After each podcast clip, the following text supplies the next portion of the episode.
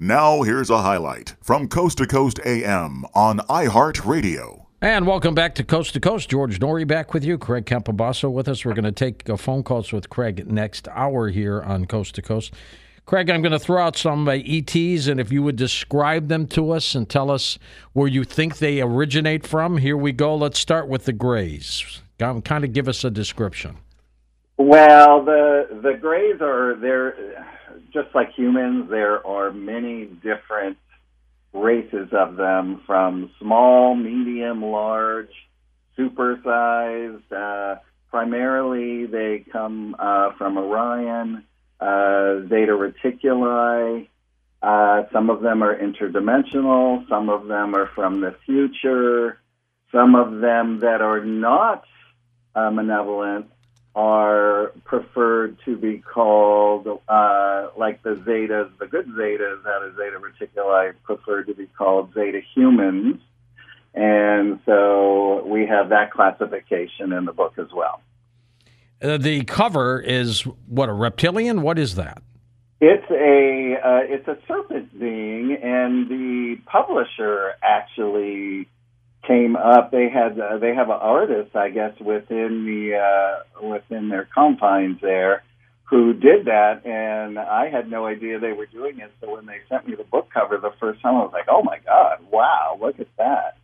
So, uh, but I will tell you, it's definitely attention grabbing, and uh, uh, the consensus is of everybody that's seen it uh, really likes it. So, Cap- captivating eyes. Yes, very captivating. I've noticed that. That's kind of intriguing. Yeah, and it's a female. I'd take her out for a drink, wouldn't you? I, I I forgot who told me. Somebody somebody said, "Yeah, I think I." Oh, it, it was actually my publisher, the head guy. He said, "Yeah, I think I've dated a few." That's funny. now, now, how how was that originated? Is, is this is this a species that you think exists, or was this the imagination of your artist? No, the uh, well, in the actual book under serpent beings, there's there is a uh, the serpent being uh, of the race that uh, I was writing about, uh, and they come from uh, serpents, a constellation that's in the northern sky. Now, the reptilians are different from the Serpens. Re- well, there's it, uh, uh, serpents are more of snake DNA, and in, in, hybrid programs, they could be mixed with a little human. They could be mixed with a little reptilian. They uh, there's so many different things in, with hybrids. Basically, the most uh, the the most precious alloy in the universe is DNA, and once a race becomes schooled in genetics, they basically start building uh, different races for whatever they, uh, you know, if it's for a diabolical uh, thing to include into uh, their society, or um, sometimes if, a uh, say a benevolent race uh, comes to Earth and they want to study us for a thousand years, part of what they do is they they start a hybrid program. Mm-hmm. Uh, therefore, they can uh, understand us by being a part of us as well. So they look at it differently than we do. Uh, how they obtain the DNA, they they would definitely go in and they they would ask uh, the soul uh, if they could extract that DNA, and if the soul said no, then they wouldn't do it. Uh, but basically, there. I mean, it, there's so many different species with with just different mixtures. I've always thought the hybrid program could have also included trying to uh, remove us from the planet and replace us with the hybrids. Well, that seems to be the case at the moment. Oh, uh, really? Hmm. If we well, if we go to like the Sassani being, for instance, which is uh, you had Bashar on the show before, Darryl Anka, right, right, Bashar. So they have um, they're in a parallel Earth 300 years in the future, and um, at one point. Uh, uh, in that version of Earth, they lost their way in that dimension and they sort of destroyed their planet, not physically destroyed, but uh, uh, pollution and all of that. So they sort of mutated into these gray-like creatures uh, that could no longer reproduce and were dying out. So they sort of came to our timeline, extracted DNA. Over time, they became a benevolent uh, race. So their first hybrids are called the Mazay. Their hybrid twos are called the tall gray Mazanis. Their hybrid three are the Sassani beings, which are half human, half gray. Uh, their hybrid four species are called the Sheyao, and um, they're slightly more human looking. And then in uh, in the hybrid fives, they become more human like, and then uh, then they sort of become Earth humans all over again once they get into the hybrid seven of their program, and I think they're entering six. I talked to Darryl the other day to actually go over it all. Are there many grays like uh, scattered throughout the universe, many reptilians, or does the species is it confined to a certain planetary system? Well, I think uh, I think the bulk of it is in um, Zeta Reticuli and the Orion. Uh, for the for the grays. For the grays, and some could be in Boötes as well. Okay, interesting. Yeah, yeah, and of course here, living underground. Do you well. do you have a favorite species? I do. I really, I, I'm very kin to uh, the Pleiadians, and uh, I really love uh, also the Clarion race um, because they're they just have such a, a wealth of um, information, and as well as the Pleiadians. But uh, like the the Clarions, for instance, they believe in creating light they honor the one with no name, the invisible architect of creation. Like God. They, yeah, exactly. So that's that's their version of it. And they believe that time and space are their temples, planets and stars are their cathedrals, and the universe their sanctuary. I just think that's beautifully put the way they put it. Are there many species that look like us, the Nordics?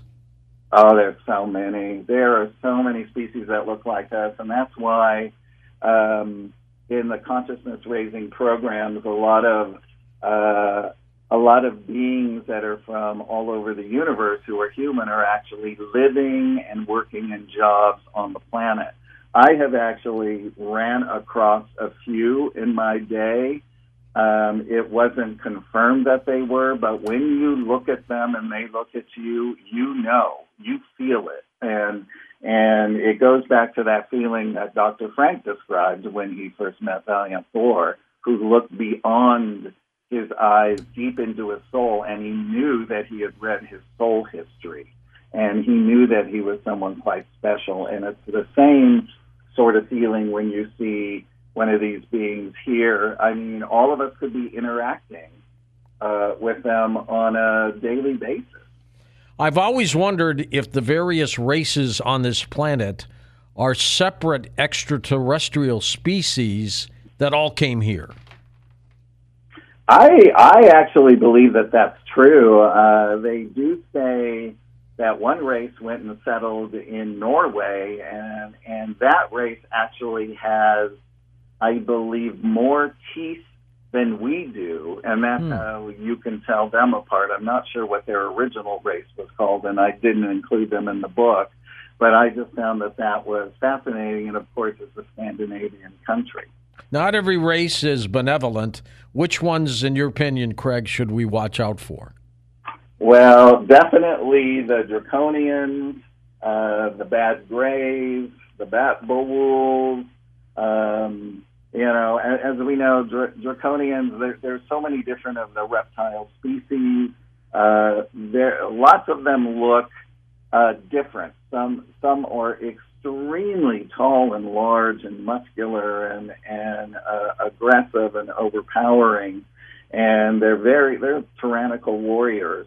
And um, as we as we have all sort of heard uh, how the agenda of taking planets over from the inside and in secret, how they look at a, a planet like Earth as a as a resource, and that the humans are a resource, and that they they keep us from becoming sovereign beings of the universe because we're dualistic and we are not yet fully conscious. So that's why all the benevolent races are here and they are they have these consciousness raising programs because once we reach a fully conscious state, they're not going to be able to stay here anymore and they can't stay in that vibration. So this is sort of like their last fight, but the good news is is this planet is going in the right direction.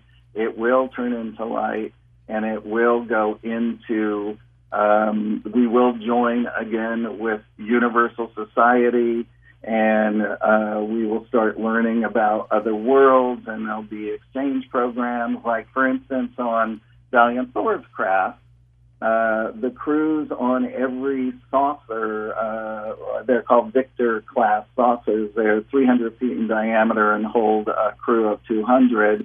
Every three months, the crew is shifted out. The main crew stays, and they go to a different craft, or they go to a mothership, or to a starship. And while they're there, they're learning all different kinds of jobs, and that's how their society is is created and and uh, some then want to enter commandership and, and start going through those programs as well. So it, it's uh, I, I put a whole section in the back of the book, by the way, that explains uh, all of the galactarian alignment of space peoples and planets, uh, craft, how they work, uh, etc. Also, the cosmic laws and uh, and a terminology of the extraterrestrial world. It seems, that Craig, that that the abductions of the 50s and 60s, where they were a little more prevalent than now, why is that? Why do we seem to have a uh, shortness of abduction cases? Well, I think in the in the 50s, for sure it was all of the humans that were coming and and making contact with uh, with guys uh, and and men and women here, uh, especially George Van Tassel, uh, we know Adamski, um, uh, Dr. Frank. There were there was many from that era, and basically they all had the same message, uh, and it was Thor's message, which which was um, uh, to uh, preserve life, uh, to eliminate sickness and poverty, and of course to talk to them about how the universe is run uh, to Eisenhower, uh, and to talk to them especially about atomics.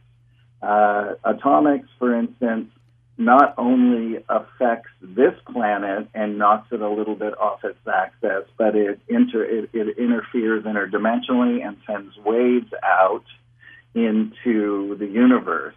Uh, Dr. Frank said that Thor told him that during that first blast that they had to put a hundred craft around the Earth just to stabilize it. So uh, they were talking about uh, very important things and uh, especially with uh, George Van Tassel, uh, Orthon gave him uh, the blueprints to build the Integratron, which was a uh, rejuvenation machine, which would uh, keep us looking young like they look during their very long lifetime. Listen to more Coast to Coast AM every weeknight at 1 a.m. Eastern and go to coasttocoastam.com for more.